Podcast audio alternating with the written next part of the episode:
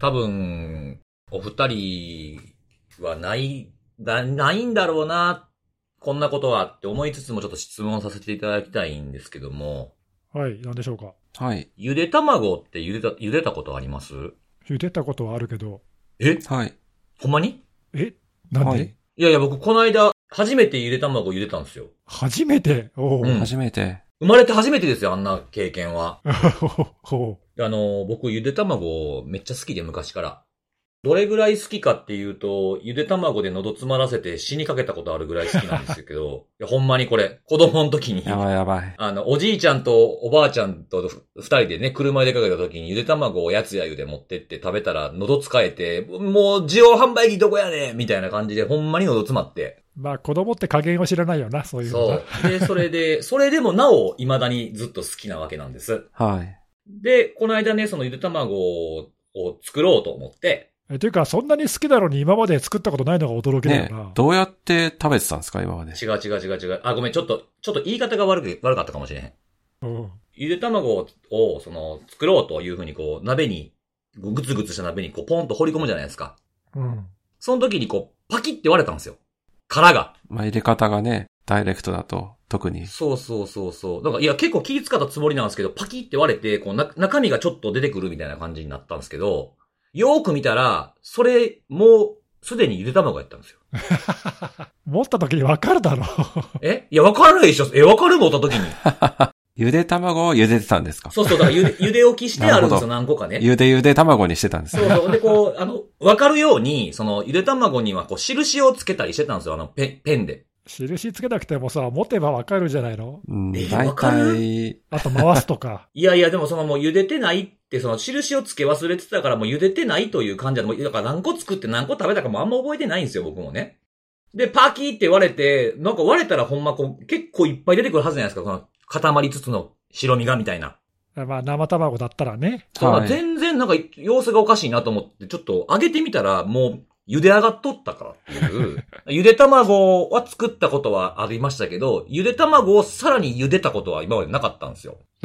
二人はないでしょ？ないでしょ？ゆで卵茹でたこと。ないです。それはないですね。なるほどはね。い。そうなんですよ。いや、ちょっとなんかゆで卵かどうかを見分ける方法がちょっとなかったんでね、ちょっとさすがに。持ってってか、え、重さが違うとかですか？まあ持ってわかんなかったらよくある見分け方は回すってやつね。回すとどうなるんですか？机の上で回してみるとさ、う。うんん。あの、ゆで卵と、まあ、やってみればわかるよ。ゆで卵と生卵じゃもう回り方が全く違うから。自由研究っぽい。確かに、小学生でやることだな、これ。家庭科の時間みたいな。おもろすぎんだけど。いやいや、まあ、それはそうとですよ。あの、はいはいはい。お二人、あの、偽り覚えてますか？偽り。偽り？なんだっけつわり？偽り覚えてないんですかお二人？な、なんだっけ？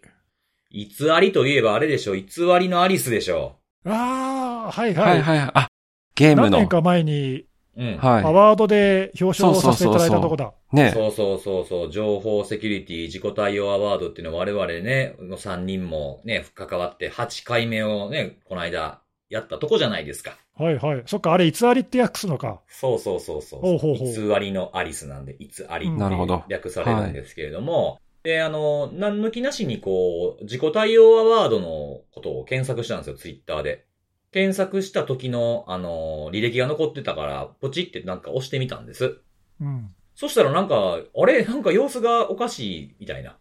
なんでこのタイミングで偽りのアリスのことをツイートしてるとか、こう何人かいるんやろうみたいな。ああ、なるほど。うん。そしたらね、あの、YouTube で、あの、チー牛速報っていう YouTube チャンネルで取り上げられててですね、この偽りが。なんか最近、2週間ちょい前ぐらいに、こう、新規コンテンツの追加をもうやめますっていうアナウンスがあったんですって。へえ。うん。で、その時に、こう、まあ、実装された新機能っていうのがあって、その機能がカウンターっていう機能なんですけど、これを押すと、あの、その月にかかってるサーバーの代金と、みんなが課金した課金額を比較できるっていう機能なんですよ。ええおうで、あの、これが、その、赤字になったらサービスが終了するっていうおああ、なるほど。ことをやってわかりて。やすい。直接はいユーザーに訴えかける感じのなるほど。そうなんですよ。はいで、こう、サーバー代とかに関しても、いくらだけじゃなくて、内訳も見れるみたいな。こういうのにいくら、こういうのにいくらみたいな。え、逆に言うと、何？それぐらい結構逼迫してるってこと？そうっすね。ああ、そうなんだ。まあへえ。そう、毎月100何万とか180万とかやったかな？なんかかかってるみたいなのが出てましたけど。そうそう。で、まあそんなこんなことを紹介しつつも、なんかこれまでこういろんなあの運営が面白いことをやってきたみたいなのも紹介されてて、うんうんで。その中にあの事故が起きた時に、あの、まあわかりやすい図みたいなのを出されてたじゃないですか。表彰理由にもありましたけどね。うん。そうそう。でそれの流れで、この情報セキュリティ事故対応アワードでもここはこういうことで表彰されましたっていうのを取り上げてくださっててですね。ああ、なるほどね。うん。そうそう。だそれで出てきたっていうのがあって、まあ、偽りのアリスが終わってしまうかもしれないというのはそういうことで知知ったというですあね。あ、なるほど。うんへえ。そう面白かったのは、なんかこのサーバー代金だなんだとかも全部結構あの、つまびらかにしててですね、全然偽ってないやんっていうツッコミがいっぱいあるっていう。確かに。え、ちょっと、あんまそういうの俺詳しくないけどさ、まあ、うんたそういうのをこう全部オープンにしちゃうって珍しいんだよね、多いや、分ね。多分珍しいと思いますよ。んそうだよね珍しい気しますね。へえ。そうそうそうそう。で、なんかこう、バグ報告とかには、なんか見つけたら10分以内にちゃんといいねをつけて、みたいなこともしてて、結構ね、なんかこう、まあサービスって、こう、いろいろありますけど、こう、ユーザーに愛されてるっていうのはなかなかここまでのってないのかなとかってね、思って、そういう、まあ、自己対応の内容だけじゃなくてね、それ以外のとこ見ても、やっぱりこうなんかこう、ユーザーの方にこう、歩み寄るじゃないですけど、コンタクトするというか、その辺の姿勢ってやっぱ全体的に出るんやなとかっていうふうに思いましたね。運営されてる多分その、やってる人たちの、なんかそういうね、うん。なんかポリシーっていうか、なんかお人柄なのかもしれないけど、わかんないけどさ、うんうんうん。なんかそういう全体的ななんかそういう雰囲気が多分出て伝わるんだろうね、そうなんかね。ですね。なんか、自己対応アワードのね、インタビューとか来て喋ってもらった時もそういう空気ちょっとありましたもんね、なんか。あったあった。うーん、なんかもうユーザーのためなんですみたいなと、あとはなんかこう、決定権とかっていうのはなんか、お金に関わること以外はもう、ね、その現場に任されてるっていうその権限以上の仕方っていうのはもう結構、他とは違うなっていう感じは受けましたしね。まあもしよかったらその動画ね、見ると、こういうサービスなんやっていうのがわかるんで見ていただければいいんじゃないかなと思うんですけどね。ちなみにその数字っていうのは結構もうギリギリ、ギリギリなんですか？ギリギリっていうのはどういうことですか？すぐ、なんていうか、その、終焉を迎えそうな。あ、でもなんか結構クリアしてましたよ。あ、そうなんですね課。金が上回ったりとかっていうのもあったりとおか。はい。まあ、ユーザーもね、そんなに早くなくなってほしくないだろうしな。ー。そうですよね。もう4年、4年ぐらい続いてるサービスですからね。結構ソシャゲで言うと長い方だと思いますけどね、こういうのはね。そうそう。愛されてますよ。なんか投げ銭機能とかもあって、その投げ銭でなんか、唐揚げが追加さ、私たちの忘年会に唐揚げが追加されるための投げ銭とか、レッドブルを飲むための投げ銭とか、そういうのもね、なんか、面白いね、なんかさ、なんか、すぐなんか40万近く集まってたりとかしてましたよ。すごい。いや、すごいなと思ってね。いいね。こういうサービスの形もあるんだなというふうなこと。はい。はい、見えましたねという話なんですけどもね。はい、じゃあ、そろそろお便りに行こうかなと思うんですが。はいお願はい。行きましょう。はい。今回もお便りいくつか来ておりましてですね。あの、前回僕がおすすめのあれで紹介したの、つぶらなカボス。うん。ああ、うんはいあ。れあの、JA で扱ってるっていうふうに僕紹介したんですけど、うん、大分だっけ？そうそうそうそう。でも、あの、郵便局でも売ってるよということで、え？おおおうはい。そう、通販なんですけど、そうそう、郵便局でも扱ってて。それであの、見てみたらね、あの、口コミみたいなものが書かれてあったりとかもしたんですけど、それ見るとね、なんかあのー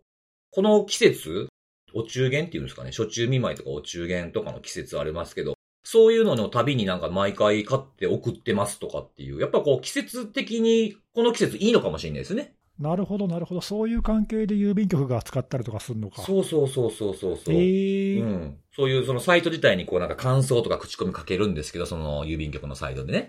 っていうのがあったんで、あ結構だからその、知ってる人にとっては、なんかよくある、こう、風物詩的なところもちょっとあるのかもしれないですね。なるほどそっかなるほど。うんうんうんそうそう、そういうのも教えていただきましたと。おういうことですねありがとうございます。はい、ありがとうございます。で、あとはあの、このあれの聞き方ということのお便りもいただいてましてですね。はいはい。えっ、と、はいお風呂でアイスを食べながらあれ聞いてます。長風呂をしたい時にちょうどいい長さなんですという。贅沢だね、ちょっと。いいね。いいですね。なんか暑いところでアイス食うっていいですよね。なんか。辻さんもお風呂でよく聞くって言ってたよね。そうそうそうそう。ちょうどね、お風呂聞いてて。やっぱお風呂ってこう、もう何十年も入ってるわけじゃないですか、お風呂ってしょっちゅうしょっちゅう。まあそうね。ね。いなんかそれって結構やっぱこう自分の方って知らんうちにできてるのかなと思ってね。だいたい3番目の人が喋り始めるぐらいに上がる、上がってくるみたいな感じ。時間的に？うん。そうそうそうそうそう。そうなんですよね。なんかこういう聞き方もされてるということ。確かにお風呂僕めちゃめちゃいいですね。お風呂で基本聞いてますね。3回目は。1回目はこの喋ってる時で、2回目はあのね、公開する前のチェックで、で、3回目はお風呂みたいな感じで聞いてる う。ん。で、そうですね、こういう隙間時間というかね、ながらで、まあお風呂に入ってる時ってお風呂以外のこと多分しないと思うんで、そうね。ね、で、そういう、お風呂のこういう体洗ってることの妨げにも特にならないんで、いいかもしれないですね、この感じは。うん、という、まあ自分はこういうシーンに聞いてるというお便りをいただきました。はい。あとは、あの、ネギシさんが全然知らなかったということで言ってた、あの、安田ヨーグルト。ああ、はいはい。はい。まあ、略して安よっていう、えーまあ僕が、僕が勝手に言ってるだけですけども。はい。そ うそう、これをですね、あのーおばさん、あお母さんが送ってくれたというお便りを。ええそう、なんか最近この、あれでね、聞いて飲みたいなと思ってたんでめっちゃ嬉しかったというふうなことで、はい、送ってくれたんですって。うん。で、そこでなんかね、その僕もね、うすうすちょっと思ったことが質問に入っていまして、はい。まあ、素朴な疑問なんですけど、前に紹介されてた一つまみといい、辻さんは新潟がお好きなのだろうかっていう、ああ、え、これも新新潟だっけ？新潟の会社です。あそうなんだ。そうそうそう。まあ確かにね、僕、この季節もそうですけど、こう、ある、なんかな、謎のタイミングで、ヘギそばめっちゃ食べたくなって、ヘギそばもよく注文してるんですよ。おおほうほう。美味しいよね。そうそう。あと、亀田も、そうですよね。亀田製菓。そうだね。確かにうんはいそうそう。だからたまにこう、今やったらあの、たまにスーパーでも売ってるんですけど、あのサラダホープっていう、これ多分紹介したんちゃうかな。なんか多分米のお菓子が好きだからかもしれない。うんうん。まあ、新潟米どころだもんな。うんそうそう。なんかスナック菓子とかいう中やと、僕どっちかっていうとその、おじいちゃんおばあちゃんと生活してたことが長かったせいか、おかき好きなんですよね。ああ、美味しいよね。うんおかきとか、うんあられとか、うん。ああいう類のものが好きっていう風になっちゃってる。そのせいで、まあたまたま新潟方面で米どころっていうので好きなのかもしれんななんて思ったりも、なるほど。はい、しておりましたね。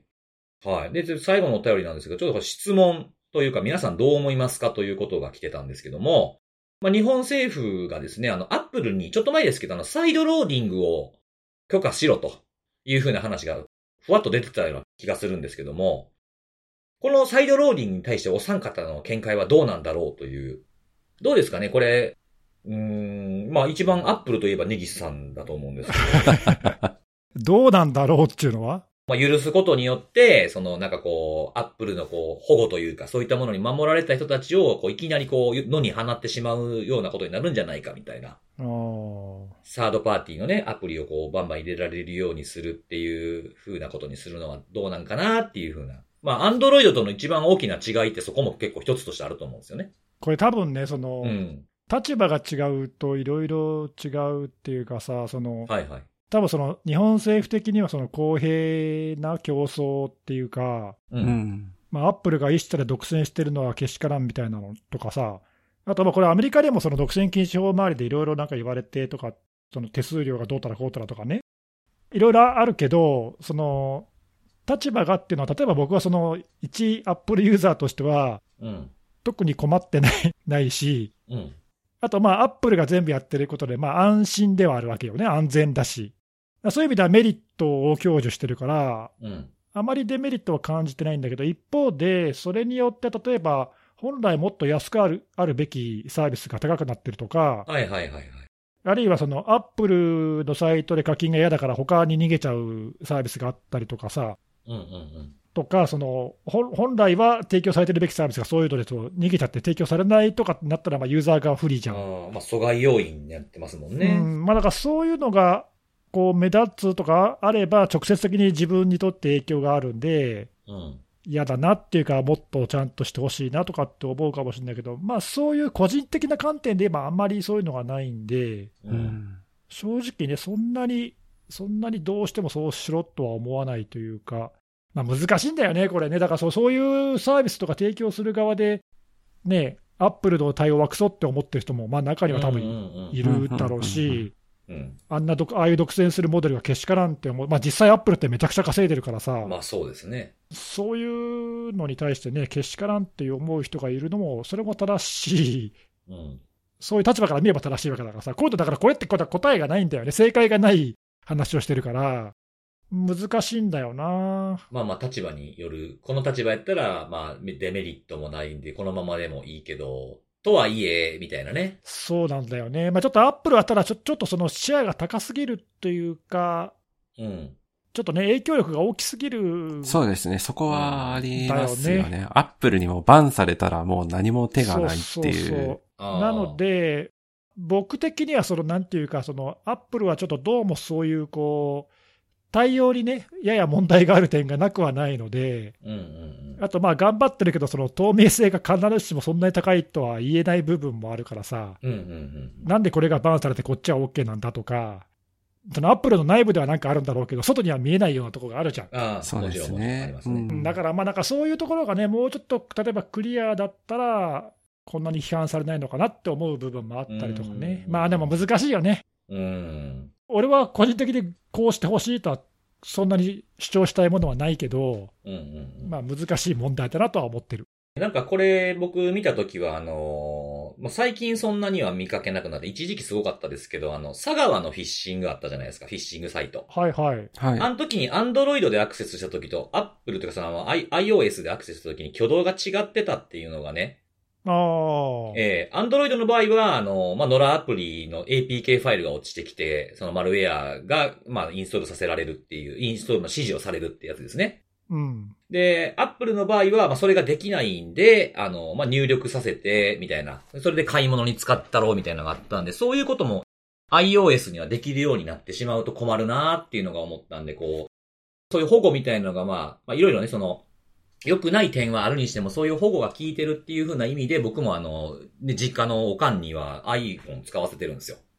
そこをまたなんか考え直さなあかんようになったら嫌やなっていう風な、まあそちらの観点でしたね、僕は。その辺のバランスなんだよね、だからね。そうそうそう。そうですね。うんまあ、そういうのを多少こう弱めて、でも公平で自由な競争でができるべきっていうはいはいはい。考え方もあれば、多少そっちは犠牲にしてもっていう考え方もあったりとかね。そうですよね。まあ、どっち通すかっていう話かなっていうところそうそうそう、どっちも行き過ぎは良くないと思うんだけど、そのバランスが立場によってだいぶ違うんで、うんうんまあ、これはなかなか着地点が難しいうん。よそうですなっていう。よね。なんか何でもかんでもインストールはさせへんっていう姿勢は通しつつ、なんかアップル以外のマーケット、アプリのマーケットみたいな、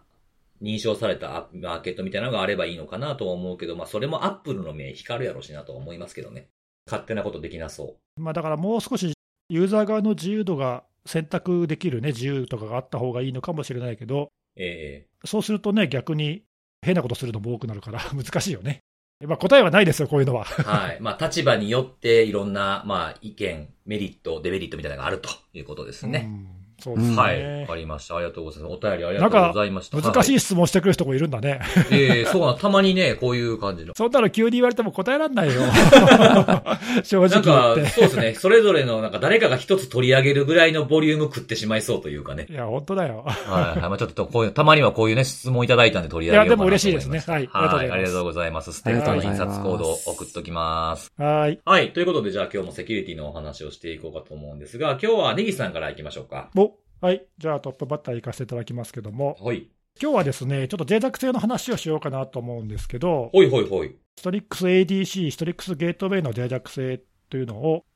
を取り上げたいんだけど、これちょっとですね、あのまあ、このポッドキャストで取り上げるタイミングがなかったんだけど、脆弱性自体は先月の話なんだよね。そうですね。うん、で、ちょっと今週に入って少し状況に変化があったので、その話をしたいんだけど、ちょっとまず最初にその脆弱性のあの話をしないと始まらないので、うん。ざっと背景を話しておくと、えー、とこれ、CV 番号でいうと20233519っていう、えーリモートコード実行が認証なしでできるという、うー CVSS のスコアでいうと9.8という、うんまあ非常に危険度の高い、そうですね、はい強烈なやつ。で、これ7月の18日、先月に、うん。まあ、ベンダーさん、ストリックスさんからアドバイザリーとパッチが公開されましたと。うんうん。で、その段階でもうすでに悪用されてますよっていう、まあ、いわゆるゼロデイの状態で、うん。まあ、危険度が高いですよということだったんだけど、それから2、3日のうちに、まあ、アメリカの CISA だったりとか、マンディアントさんだったりとかが、もう侵害の事例を確認してますよっていう報告を出したりとか、KEV にもね、もう19日にはもう追加されてましたよね。はい、もう翌日追加されましたというような感じで、複数のセキュリティベンダーから、うちでも攻撃の再現に成功しましたよっていう報告が上がったりとか、うんうん。インターネット上スキャンして、まあ、大体6万台ぐらいその対象の機器があるけど、まあ、ざっくり半分ぐらい、3万台ぐらいがどうも脆弱なバージョンだぞというのとかあって、これはあの早く対応した方がいいよみたいなのが、まあ、この7月の18日以降、2、3日のうちに動きがあったのね。で、えーまあ、その後その7月末ぐらいになって、えーまあ、複数のベンダーからプルーフ・オブ・コンセプトのコードが、まあ、もう公開されてしまって、うん。で、えーこのタイミングでスキャンしたところが、えー、大体ざっくり 700IP ぐらいでもう Web シェルがどうもインストールされてるようだと、もう侵害済みですよという報告があって、これはちょっとまずいぞみたいな、まあ、先月の末時点でありましたと。うん。はい。で、僕はまあその後見てて、まあ多分そのゆ緩やかに対応が進んでいって、順調に減ってんのかなみたいな感じで思ってたら、えー今週の8月の15日に、ちょっと驚く報告があって、えーとオランダの、えーこれ、FOXIT、あの FOXIT って読むかもしれないけど、あの FOXIT ソフトウェアっていうちょっと同じ名前の別の会社があって、はいはい。紛らわしいので、はい、ちょっとここでは FOXIT って呼びますけど、オランダの FOXIT っていう会社と、あと DIVD っていう、これはインターネット上をスキャンして、えー脆弱性があるところを見つけたら、まあ、その組織に報告をするっていう活動を、まあ、ボランティアでやっているオランダの団体があって、うん。はい。で、ここがまあいろんな、なん3年ぐらい前からかな、結構そのスキャンしていろいろ報告するっていう活動を、まあ、ずっと定期的にやってるんだけど、この2つがちょっとまあ協力をして、えースキャンをしたっていうことを、結果を報告してるんだけど、ざっくり2000台弱にウェブシェルがありますよと、おー8月の半ばの時点で。2000。はい。まあまあやな。まあまあ結構多いし、あれなんか増えてるじゃんっていううんねうん、感じになって、でこれ、なんでこう数があの増えたのかっていうと、実はこれ、増えたわけじゃなくって、うん。えーとまあ、ウェブシェルにもいくつか種類があるみたいなんだけど、その今回、彼らが報告している攻撃キャンペーンのウェブシェルは、なんかどうも、適切なパラメータをつけるとコマンドが実行されるんだけど、うん。そうでない場合には、404 not found を返すらしくって、えで、えーまあ、ただそうは言っても、その本当にファイルがない時の404とは微妙に応答が違うらしいんだけど、ああ、それで見え、見えやすいのか。うん、で、その応答の違いでなんかスキャンしたらちゃんとわかわかるらしいんだけど、おそらくその最初のタイミングで報告したところは、それに気づかずにチェックしちゃって見逃しがあったんじゃないかなと思われる。もともとあったのにってことですね。そうそう、だから別に増えたわけじゃないと思うんで、おそらくね。うん。うんで、現段階で2000台弱。だこれだからその7月の、ね、20何日の段階でもうすでに多分それぐらい侵害されてて、まあそれが減ってませんよってことなので、要するにね。うん。という報告がオランダのベンダーさんからありましたと。はい。で、これ、そのスキャンした結果がどうだったかっていうのを報告してるんだけども、ちょっとびっくりしたことがいくつかあって、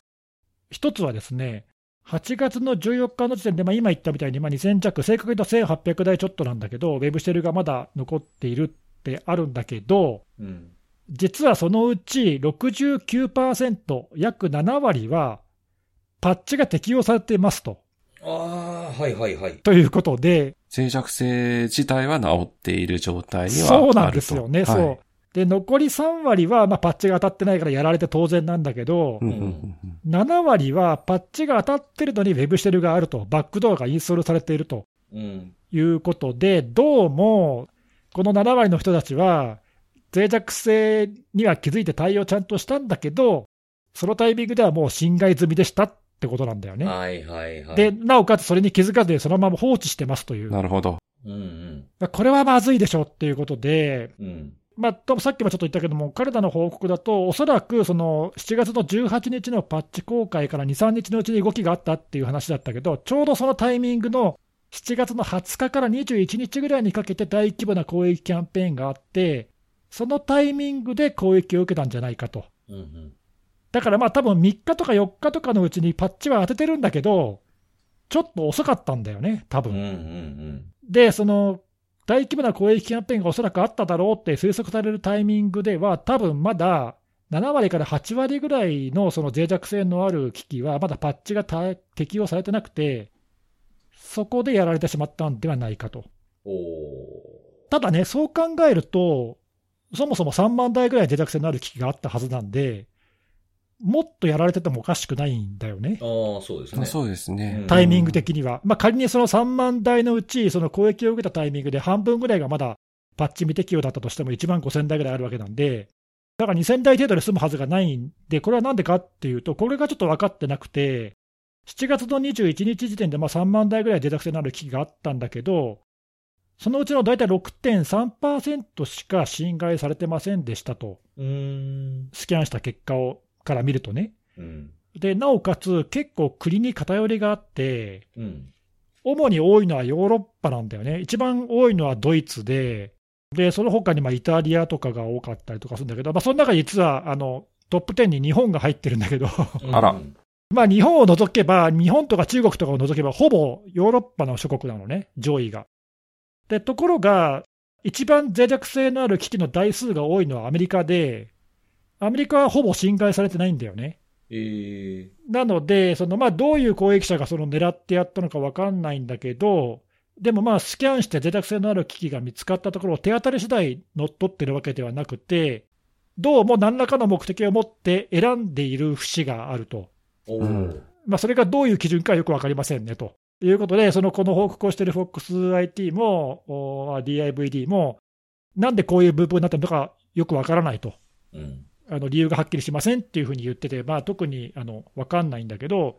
明らかに偏りがあることは間違いないと。まあまあ意図がありそうですよね。ここを狙ったのか、逆にどこかを外したのか分からないんだけど、うん。まあ、そういう感じでかなり偏りがあって、まあ、なんで数がその6%、7%ぐらいに収まってるのは、なんかどうもそういう理由らしいと、なるほど。うんううんんうんいうことなのね。で、まあ、結果、その今もう7月の18日のパッチ公開から、まあ、大体1ヶ月近く経ってるんだけど、うん。1400、1500ぐらいはまだ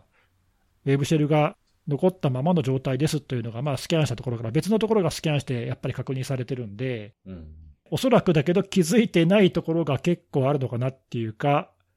パッチを当てて安心してるところが結構あるのかなっていう感じがするので、まあ、ちょっと改めてこのタイミングで取り上げようかなと思ったのと、うん。あと、まあ、前から他の脆弱性のところでも話はしてるけども、これもさ、ゼロデーなんで、一番最初に攻撃された組織は、まあ、おそらく寝耳に水というか、まあ、いきなり攻撃されちゃって、まあ、防ぐ手段はなかったとは思うんだけど、うん。はい。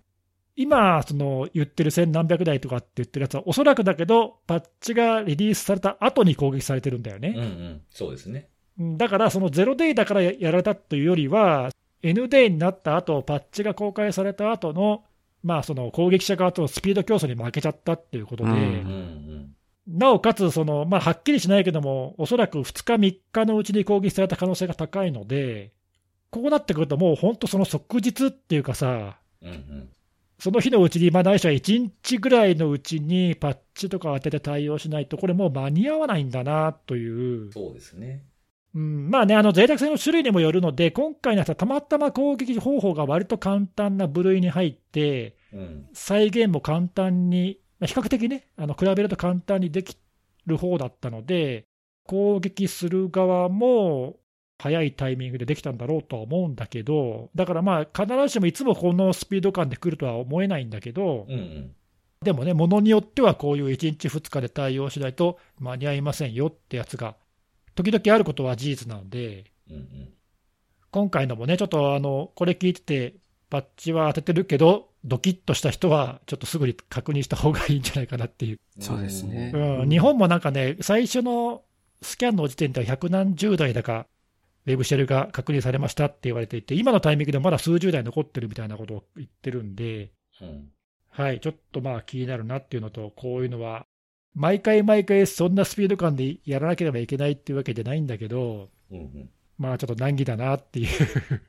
ああ、そうですねん。ということはちょっと思いました。パッチ当てれば済む話じゃないし、まあ、あとその、できるとすれば、パッチを当てるタイミングで、こういうやつはそのすでに侵害されているかもしれないっていう前提で、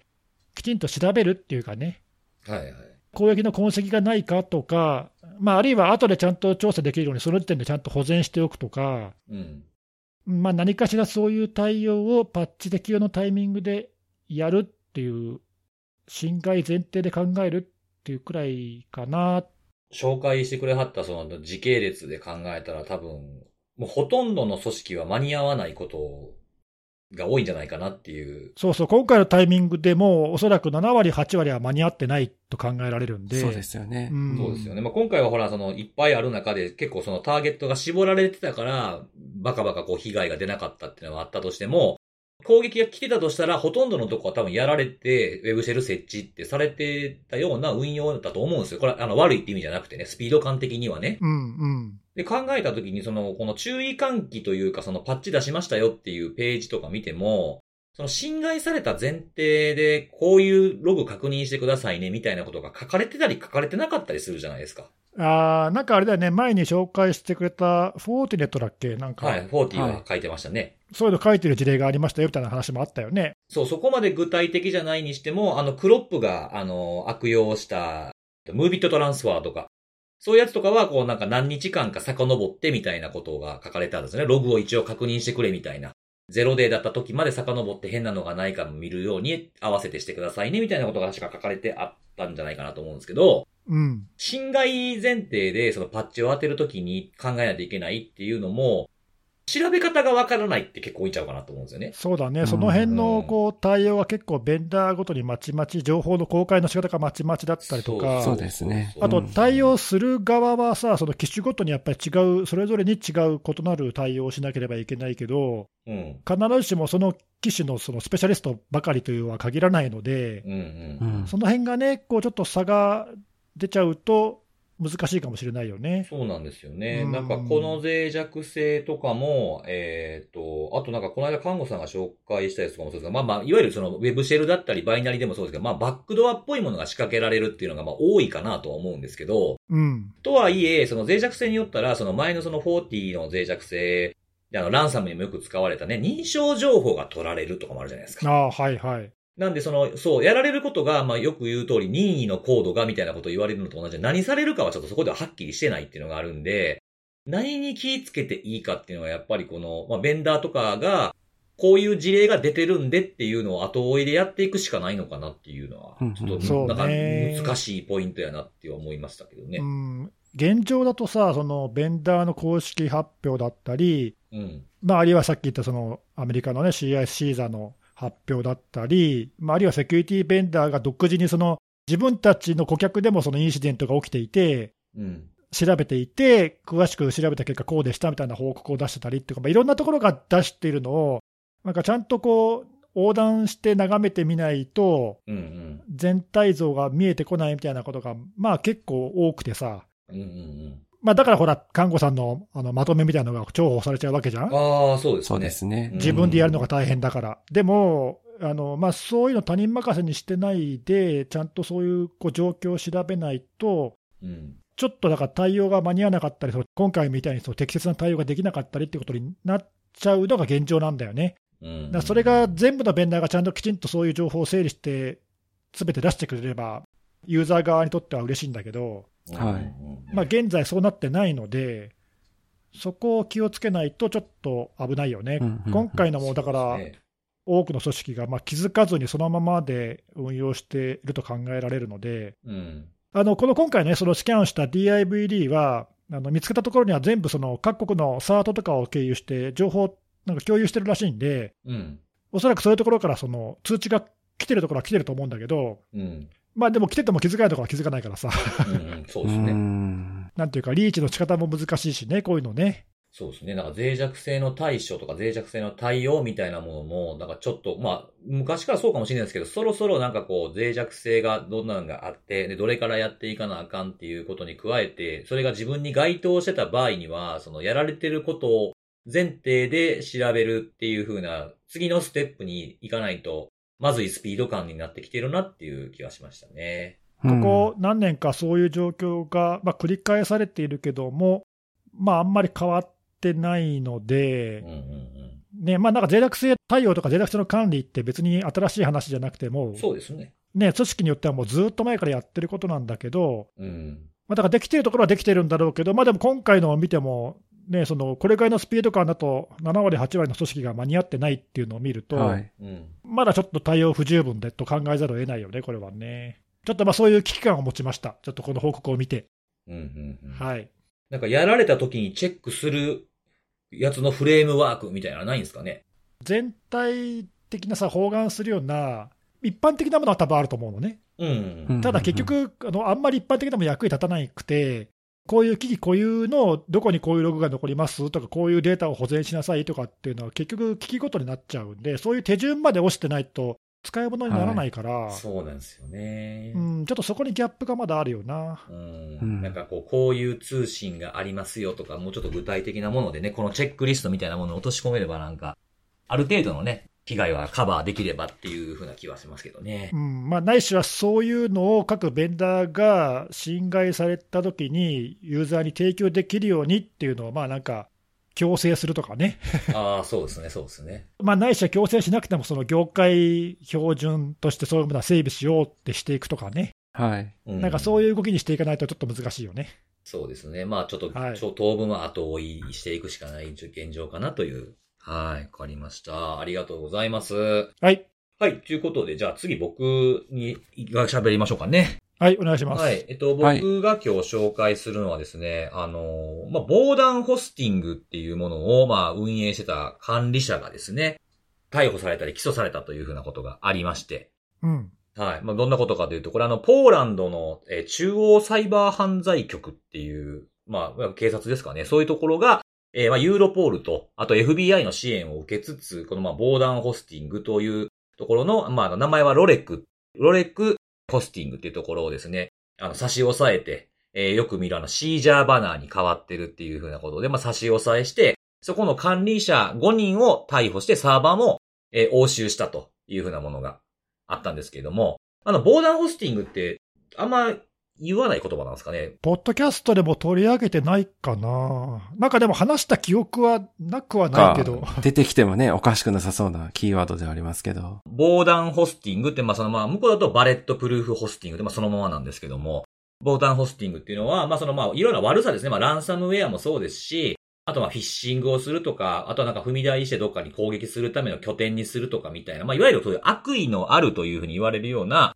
え行動を攻撃者、犯罪者側が、ま、安全に行うようなホスティングっていうふうなもので、まあ、基本的に契約するのには、あの、正しい情報が必要なくて、虚偽情報でも全く問題なくて、で、まあ、ログは一切保存してませんっていう風なものを売りにしてるホスティングのことにはなるんですけども、で、このロレックっていう、えーまあ、ホスティング自体は、まあ、2014年ぐらいにドメインを取っていて、で、まあ、自動ポルノ以外は何でもありっていう風な歌い文句で運営されてた。ものなんですよね。で、えーまあ、この、えー先ほどユーロポールと、その、ポーランドの警察が、あと FBI の支援があってっていうふうに言ったんですけども、まあ、この5人を逮捕したということに加えてですね、アメリカの、あの、フロリダ州の、まあ、タンパのですね、その、ところから、ここのですね、その、ホスティングが、ネットウォーカーに関わってたと。ネットウォーカーにはホスティングを提供したりとかしてたというふうなことで、このさっき言った5人とは別の、えー、容疑者をですね、起訴するというふうなことをしていまして、で、まあ、この6人目の、えー人は、今のところもまだ捕まってなくて、まあ、逃走中ですっていうふうなことが書かれてあったんですけれども、捕まって最高刑になったら懲役45年になるんじゃないかというふうに DOJ のサイトには書かれてありましたと。で、これあのさっきネットウォーカーとこのロレックホストがですね、関わってたというふうな、いうふうに言いましたけども、これ実はですね、2021年の1月にえネットウォーカーのまあ結構な数をやっていた、まあ大手と言えばいいのかわかんないですけども、そのアフィリエイトが逮捕されてるんですよね。なんかこれ、あれか、ポッドキャストでも話したっけ、この話。多分ちょっと紹介したと思うんですよ。カナダ人が逮捕されたという人ですね。そう。で、まあその人のまあ後にカナダで懲役6年8ヶ月で、その後アメリカに渡されて20年の禁錮刑という風な判決にはなっているんですけれども、で、まあそれと、まあ関係があったんじゃないかという風な言われてて、これあの、ネットウォーカーの件で起訴したところも、今回のこのロレクに関して起訴したところも、全く同じフロリダ州のタンパのところが起訴してるんですよね。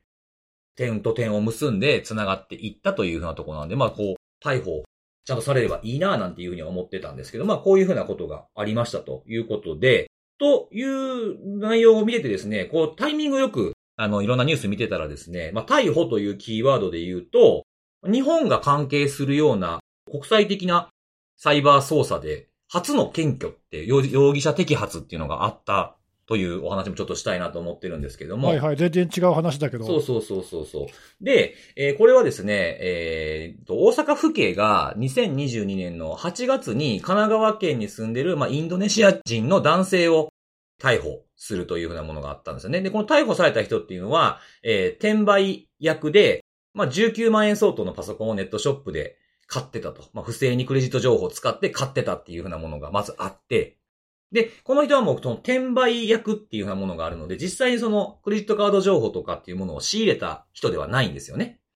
で、その仕入れた人っていうのが今回摘発されたというふうなものなんですけれども、これはその逮捕された人のパソコンとかをですね、こう調べていったらですね、別のインドネシア在住の、人が、この犯罪に関与してたんじゃないか、みたいな。まあ多分やりとりが残ってたとかそういうことだと思うんですけども、実際にこのフィッシングサイトを作って他人のクレジットカード情報を盗むという、まあ、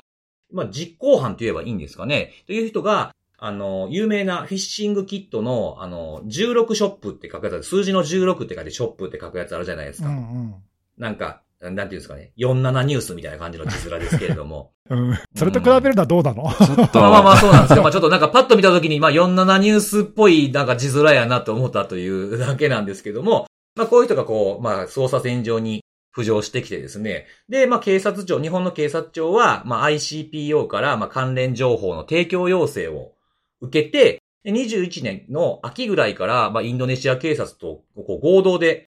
捜査を始めたらしいんですよね。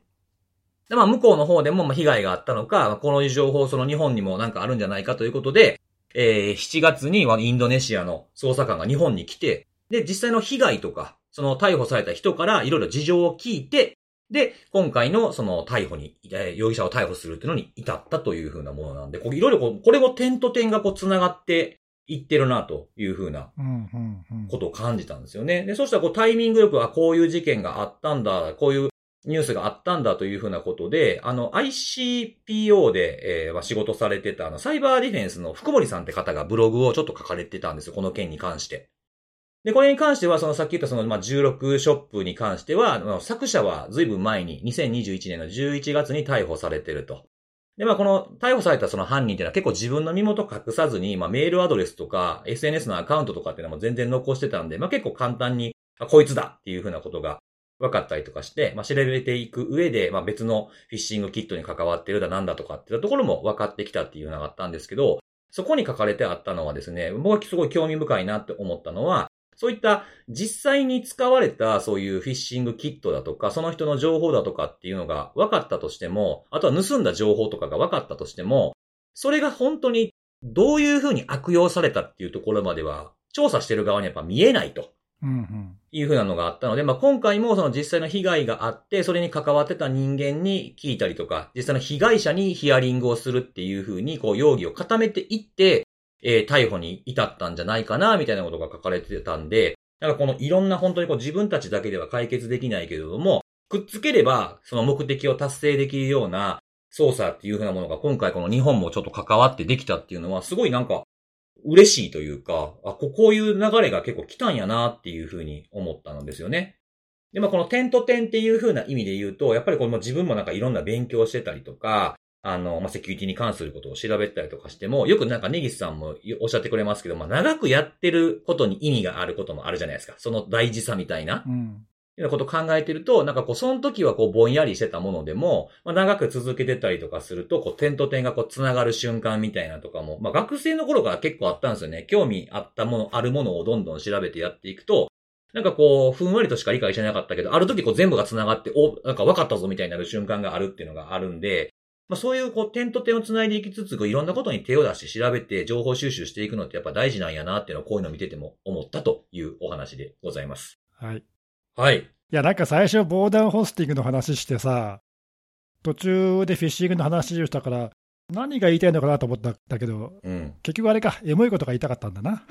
違う違う違う違う。そんなことないよ。まあまあ、でもなんか、あの個別の事例の話を詳しく話したいというよりは、うん。こういう、まあ、何がどうつながっていくか分かんないから、そういうのが大事だよっていうことでしょ？そうそうそう。なんか今すぐに成果が出えへんこともいっぱいあるけどなーなんていうことをね。ほら、やっぱりエモいこと言おうとしてるじゃん。いやいやいやいや言おうとしてないですよ。なんかあそうですかこう、はい、なんかいろいろ最近お読み、思い悩むことが多かったんでですね、ちょっとなんか、あ、やっぱりそうやな、みたいな。まあほら、僕らね、法執行機関ではない立場で、セキュリティに携わってるじゃない？まあそういう人が多いと思うのね。まあ中にはこれ聞いてる人はそうでない人もいると思うんだけど、はい。まあそういう人からするとさ、まあ仮にその自分たちでまあ何か調べてることに、直接どういう被害者がいるかとか、その被害者と自分たちがそのインシデントの被害を受けたのでない場合にはさ、うん。被害者と直接向き合うっていうことは、まあ、例えばあの想像しにくかったりはいはい。とかさ、あとその結局、攻撃者はどうもなんか海外からやってるらしいって分かっちゃったら、そこで諦めちゃったりとかさ、まあ、なんかそういうことあると思うし、じまあ、実際しょうがない部分ってあると思うんだよね、いろんな壁があって、どうにもならんみたいなことあると思うんだけど、まあ、でも一方でこういうその成功事例というかいうのも、うん。まあ、少なくないわけじゃない、結構あるわけで。はい。うんまあ、こういうね、国際協力で捕まるなんていう事例は、あのすごく非常に喜ばしいし、まあ、そういうのに、我々の仲間と言っちゃあれだけど、その日本の警察もね、関わって頑張ってるっていうのは、まあ、なんかちょっと心強いよね、なんかそういういやそう、そうですねうん。あのまあ、なんか割と、ほら、変なことやると叩かれることが多いじゃない、こんなのなんで犯罪なの？みたいなのをこう摘発したら叩かれるとかさ、ああ、はいはいはい。ありますね、そういう。まあ、そういう事例は過去にいろいろあってさ、まあ、そういうのいくつかありましたよねまあ、実際、なかなか難しい取り扱いのものもあると思うんで、うん。あのまあ、一概にそれに対してどうこう言えないけど、一方でこういうその、何、成功したやつはやっぱりこうさ、すごいですねっていうことを言っていかないと、うん。やっぱね、その、良くないっていうことだけを叩くんじゃなくて、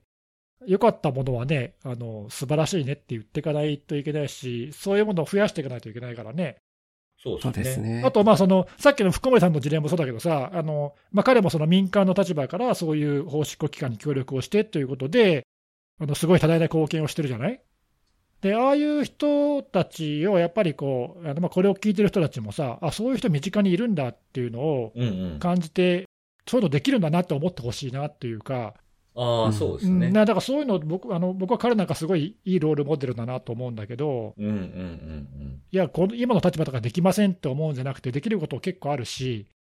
あとその、ね、我々の知り合いとかでも、例えば民間のいるままで、えー積極的にそういう情報を警察に提供することで、なんとか犯人逮捕に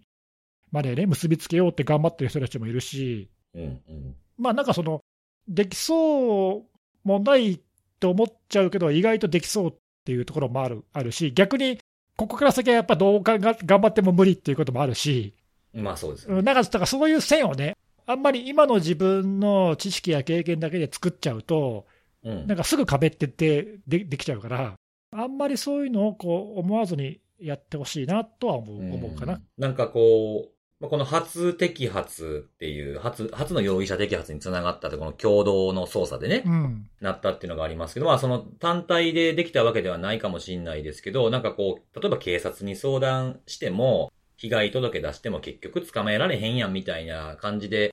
被害届ではなくて相談で終わらせるっていうケースって多いと思うんですよ。まあ、まあ、それも、その気持ちも僕はすごくわかるんですけど、まあそういうなんか情報、何かしらのその被害者しか知り得ないような情報を、まあその、自分たちがそのインシデントレスポンスをする、まあできるだけこう負担にならない程度で、情報提供というものがたくさんい集まってくれば、こういう事例ももっと増えてくるんちゃうかなっていうふうなことを考えると、まあ僕の立場で言うと、被害者に、あの、聞く項目をきちんと整理したりとかっていうふうなことも進んでいけばいいなって思いますし、進めるのにこう、一助になれればいいなとも思いましたね。はい、こういう成功事例がどんどん増えていくようにしていきたいよね。うん。そうですね。はいうんということでございます。別はいにエモいことが言いたかったわけではございません。あ そうですか。はい。はい、そんなことを考えたぞという一週間だったということでございます。は。はいい、ありがとうございます。はいはい、じゃあ最後は看護さんですね。はい。私はですね、今週は、あるファイルアップロードサービスって言えばいいのかな？えっ、と、それが閉鎖されたっていう話なんですけども、リスナーというか、あの、この3人の中でも使ってる人いるかもしれないんですけども、アノンファイルズ .com っていう、はいはい。匿名のファイルアップロードサービスですね。あちらが、日本時間で言うと多分17日ぐらいに案内が出されて使えなくなったと。これさ、僕ら、僕らにとっては非常に馴染みがあるサービスだけどさ、え、聞いてる人は知らないんじゃないの？え、そうですかね。そうなんですかね。どう、どうなんですかね？その、ちょっと感覚はわかんないですけど。はい。ね、ちょっとね、私の中では結構衝撃だったんですけど、ね。俺らの感覚とはだいぶ違うと思うぞ。はい、あ、マジですか？ちょっとそれはちょっとすいません。あの、ズレがあったらだいぶ申し訳ないんですけど。うん、はい。まあ、あの、結構、使い勝手が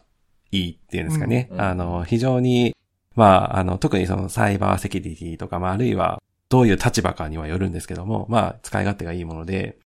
まあ、そもそもまず無料ですし、サービス提供を行っている側曰く、まあ、帯域の制限を行っていなかったりとか、うんあの、ダウンロードに関するログも保持してないという部分あったりとか、まあ、あと、まあ、ファイルもですね、確か当初は10ギガまあもっと前だったら多分500メガとかだったんですけど、まああの10ギガで、今、閉鎖前ですと20ギガまで1ファイルあたりだ、あの、アップロードが可能ということで、まあ結構な、あの、ボリュームのファイルアップロードが可能で、なおかつ、あの、トア経由で、まあ利用ができるという形なので、まあこれは、やっぱり使わない手はないっていう、まあそういった方々もやっぱりかなりいてですね。まああの、よくあるケースとしては、リークされた情報を、まあ、こちらで共有したりとか、あるいはマルウェアそのものをここに増置したりとか、まあ、そういった形で違法的な用途として使われることが、まあ、まあまああるという、まあ、そういったもので、で、他のものと加えると、まあ、これはちょっと、あの、正確に比べたものっていうことではないんですけど、アップロードされたファイルも、まあ、削除されにくいんじゃないか、みたいな、まあ、そういった評判もあったので、うん。まあ、なので、まあ、界隈だとね、もう本当にこれしか使ってないんじゃないかぐらいの感じで、まあ、結構大手のと言っていいぐらいのものだったのかなと。実際あの、シミラーウェブですかね。あの、アクセス数とかを、まあ、あの、外部でモニタリングというか、あの、計測しているようなそういったサイトありますけど、そちらで、まあ、今回のそのアノンファイルズ .com のアクセスがどの程度だったかっていうのを見てみると、先月で、まあ、だいたい1800万件ということで、まあ、これを多いと見るか少ないと見るかってなかなか難しいんですけど、あの、まあ、本当に大手だったらね、例えば、あの、メガとか、うん。まあ、すごい大手だったら、まあ、あの、本当に桁が増えて1億5千とか、はいはい。まあ、それぐらいの件数ではあるので、まあ、それに比べたらね、あの、件数こそは、まあ、ボリュームとしては少ないく見えなくはないんですけど、まあ、それでも1800万件アクセスが多いよね。月間だけであるんで、うん。まあ、やっぱ多いんじゃないかなということがあったので、まあ、これ、閉鎖というか、あの、シャットダウンされた影響って結構大きいんじゃないかなと、個人的には見ていてですね。で、閉鎖された理由っていうのが、あの、まあ、さっきのね、その辻さんじゃないんですけど、はい。あの、法執行機関が、まあ、テイクダウンしたっていう、そういったものではおそらくなくてですね、あの、まあ、純粋にその、運営元の説明をそのまま信用するんであれば、うんファイルのその共有サービスそのものが、まあかなり乱用された状態に、まああったと。まあまあ当然あの、今言った通りその使い勝手がいい状態が正しく使う人もいれば、まあ違法的に使う人も当然いるわけで、まあそこを、まあ彼ら曰く、まあ頑張って対応しましたという説明が、まあある一方で、プロ棋士となっているようなそのプロバイダーから、まあ閉鎖されたというところも説明としてあってですね、まあ最終的にはあのサービスの閉鎖というか停止に至ったということで、まあ現在、そのあのファイルズ .com にアクセスすると、まあそういった顛末のか、まあ今まさにもう話したままの説明がそのまま載せられているとともに、うん。このドメインを売ってあげるということで、連絡をくれというような連絡先のアドレスも書いてあったりはするんですけども、まあ現状そういった形で、えーアノンファイルズ .com 自体はまあ利用ができなくなったといった状態なんですけど、まあ、ただ、ニーズというか、あの、匿名のファイル共有をする、したいっていう、まあそういったニーズは、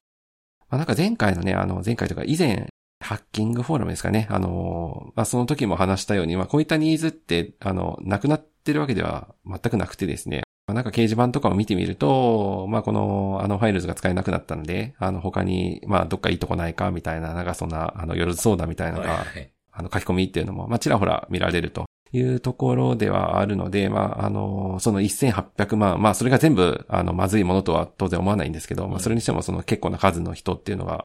まあ、どういったところに移っていくのかなっていうのは、まあ、ちょっと、まあ、見ていく必要っていうのがあるのかなとうん。いうところと、まあ、あとあの、削除が、まあ、されにくかったっていうのは、まあ、ある意味、オンラインストレージみたいな感じで、あの、使うことができたので、まあ、結構な見方いろいろだと思うんですけど、まあ貴重なっていう言い方が適切かわかんないんですが、まあそこにしかないデータとか、まあコンテンツっていうのも、まあ当然そこには残ってはいたので、まあそれが、まああの一切アクセスができなくなってしまったというところを、まあ見ていくと、まああの過去のインシデント情報とか、まあそういったところを調べていくのがちょっとまあ大変になるかなというところは、うん、あの、まあ今回の閉鎖の影響としては一部分あったりするのかなっていうのは、まあ見てはいるんですが、まあやはり気になるところとしては、みんなどこに移るのかなと。いうところがやっぱあるので、まあこれってあの、単純にその攻撃者がうんぬんっていう話もありますし、まあここが直接それそのものを違法かっていうのを見るのはあるんですけども、まあやはり組織からあのアクセスさせるっていうのが、まああんまよろしくないところでは当然あるとは思うので、まあそういったところが、あの、他のところに移るとしたら、モニタリングの対象ってやっぱ移っていくわけなので、うん、まあ、なので、まあ、その辺動きとして、まあ、どこに行くのかなっていうのはやっぱりちょっと見ていく必要があるかなっていうのは、まあ、今回のこの閉鎖の動きっていうのを受けて、まあ、ちょっと感じたというか気になった点、気になっている点という感じですかね。なんかここの利用規約には、一応そういう、なんかウイルス、トロイの木馬とかそういうのはダメって書いてはあったんですよね。ね、書いてありますよね。うん、はい。まあ、書いてはあるものの、あの、このアノンファイルズに出てくる広告自体がマルウェアを入れようとしてくるっていうのも。ね、過去にマルバタイジングで。スティーラー系のやつが使われたとかありましたよね。はい。それが、まあ、その、このサービスを維持するために、まあ、広告は出さざるを得なかったっていうのはあるのかもしれないですけど、まあ、基本的にでもここアクセスすると大体なんか反応するんですよね。アンチウイルスとか、うん、何かしらがこう、ブロックしましたとか出てくるっていうのが。結構やっぱりまずいものがアップロードされている可能性って非常に高いところなので、うん、まあなので、まあそもそも遮断するっていう、検知するっていう、まあそういった対象には当然なりやすいところかなとは思うんですよね。とか、あとはあの、ね、盗んだそのサファイ、情報窃取をするタイプのランサムグループとかもここに上げるっていうのとか、ここをまあミラーに使うみたいなこととかもちょこちょこあったりとか、してるんで。なんか今回、ここを使ってるところ、なんかバックアップサイト的に使ってあるところっていうんですかね。あの、そういうランサムウェアグループも困ってるというか、あの、どこ行こうかみたいな、なんかそんなぼやきを。ここをなんかメインに上げてたグループとかもいるんですよ。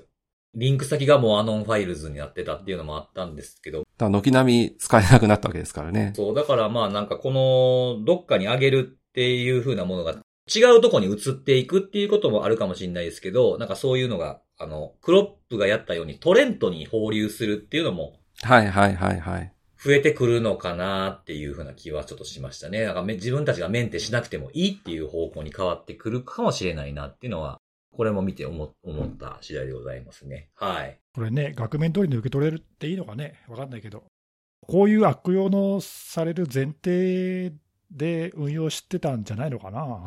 ああ、はいはいはい。今更感じゃない？なんか、今更何言ってんの？まあそうですよね。まあずっと、そういうイメージ強いですよね。うん、まあだから単単なるその、建前で言ってるだけで、他に理由があるんじゃないのかな？いや、そうなんですよね。私もなんかその可能性あるんじゃないかなと思って。まあなんかそういうサービス割とあるからね。はい、結構その、なんか法執行機関の手が伸びてきてやばいか、やばいからだったり、まあなんか他に何かしら、こう、やめたい理由がなんかあるんじゃないかなって気がするんだけどね。わ、うん、かんないけどね、はいはいはい。あとさ、これちょうど俺たまたま別の記事で見てて気になったんだけどさ、今週かな、レコーデッドフューチャーが、あの、マルウェアが、その正規のインターネットサービスをどれぐらい使ってるかっていうなんかまとめたレポート出しててさ、その中にクラウドストレージのサービスを結構マルウェアが使ってるっていう報告があって、どのサービスが一番使えてるかっていうのも調べてるんだけど、うん、400ぐらいのそのマルウェアファミリー、まあ、ランサムウェアもあのインフォスティーナもいろんなのが入ってるんだけどさ、ちょっとあのその辺細かいとこ割愛するけど、一番使われてるクラウドストレージのサービスが Pastebin で、はいはい、2番目が Google ドライブで、この2つがそれぞれ4分の1ぐらい占めてて、両方で半分占めてんだよね。うんうん。はい、で、その次に続くのが、 Dropbox で、 AnonFiles が来るのよ。おここで。だ結構だからね、そのまあ、全体からすると5.7%って書いてあるから、そんなに多くはないけど、まあでも4番、5番目ぐらいの場所に来てて、マルウェアとかの人たちから見ても、まあまあ使い勝手のいい場所としていろいろ使われてたらしいので、まあ、それがね、あのどう影響するかとか、はい、あとまあ一般の、一般の人が使うのかどうかちょっと怪しいけど、うん。なんかね、まあ、なくなっても困るのは、犯罪者とセキュリティ研究者ぐらいなんじゃないのかな。や本当そうな確かにそうですね。はいあの、被害に遭う人は困らないっていう。定期のね、あの、サービスいくらでもありますからね。と思うはいけど、まあね、まあ、こういうのは出てはなくなり、出てはなくなりという感じだと思うんで、まあ、また違うのが出てくるんだろうね。まあはいそうですね。そういうのを、そういうのも追いか追っかけとかないといけないですね。まあ、そうね。はまた。うい。ん。ええ。はい。ありがとうございます。はい。はい。ということで、えー今日もセキュリティのお話を3つしてきたんですけれども、最後ちょっとおすすめのあれなんですが、あの、前に紹介した、あの、アーティストのアルバムが新しいの出てますっていう紹介なんですけど、ほはい。あの、ネギスさんが結構、あの、僕の予想に反してかなり気に入ってくれたあの、トラビス・スコット。おーはいはい、よかったね、あれね。はい。うんその、あの、久しぶり、5年ちょっとぶりぐらいに、あの、ひ先月の末、7月の28日に、やっと、ユートピアっていうアルバムを前々から出す出す詐欺をしてたアルバムをやっと出してくれまして。出す出す詐欺なんてあるんだ。いやもうずっと、えまあそのなんか出すって言ってたりとかもしてたんですけど、ちょっとそのライブをやってあのーまあ死者が出てしまったりとかっていうのもあったりとか。あ、へえ、そうあなんーだ。そういうのはい。そのなんかこう、は本当は入れない人とかがいたのに無理やりこうこっそり入ってきて、それで圧死してしまったとかっていうのが、ちゃんと警備とかが管理行き届いてなかったんじゃないかみたいなことで結構、いくつかこう行動が止まったんですよね。その、例えばどっかのブランドとのコラボがちょっと延期になったりとか。ああ、なるほど。うん。そういうのがあったのっていうのも、まあ含めてちょっと遅くなったっていうのはあるのかもしれないんですけれども、そのアルバムの、まあ新しいアルバムがユートピアというのが出たんですけれども、これもまた、前回のアルバムとはまた打って変わってですね、雰囲気が変わってて、まあこんな中で僕が一番かっこいいなと思ったのは、ハイエナっていう曲が一番、うん、なんか、なんていうのかな、こう、イメージで言うと、それこそなんか、僕の中でですけど、エジプトとか、なんか古代文明っぽい感じのわかんねえよ、それ。イメージを、え？僕の中ではイメージがわからなかったんですけど。古代のエはいジプトのイメージの音楽って言われても全然わかん、ないエジプ。ト、エジプトっぽいというか、なんかこう、古代、古代文明、古代文明っぽい古感じの代文明。全然わかんない感じがある。なんかちょっとスケールのデカさというか、なんかね、面白い例えだな。あ、ほんまですか？全く伝わらない例えなんだけ文明か。いや、でもね、多分聞いたらわかると思いど。ます。わか、ええあ、そうなんですね。うん。多分、多分ね。まあ、じゃあ聞いてみるわ。ちょっと独特かもしんないです。なんかその、だうん、その音楽とか聞いた時の感想ってほんま伝わらないんですよ、僕。なんか。なんか具体的に言えば言うほど伝わらんっていうのがあるんですけども、僕の中ではそれでも、いもう聞いた瞬間むちゃくちゃ衝撃的でしたね。めちゃくちゃかっこいいなと思って。古代文明が、はい。それ以外にもいくつもね、曲があるんで、あとあの、PV とか、あと、もう YouTube とかでも見れますし、えー Spotify でも全曲無料で聴けるんで、はい、なんか作業をしながらでもなんかこう聴いていただければいいんじゃないかなと思って。聞いてみまはす。い。なんか、私はこれが好きでしたとかあると教えていただけると嬉しいなと思います。はい。そんな感じでございますね。はい。ということで、また次回のお楽しみです。バイバイ。バイバーイ。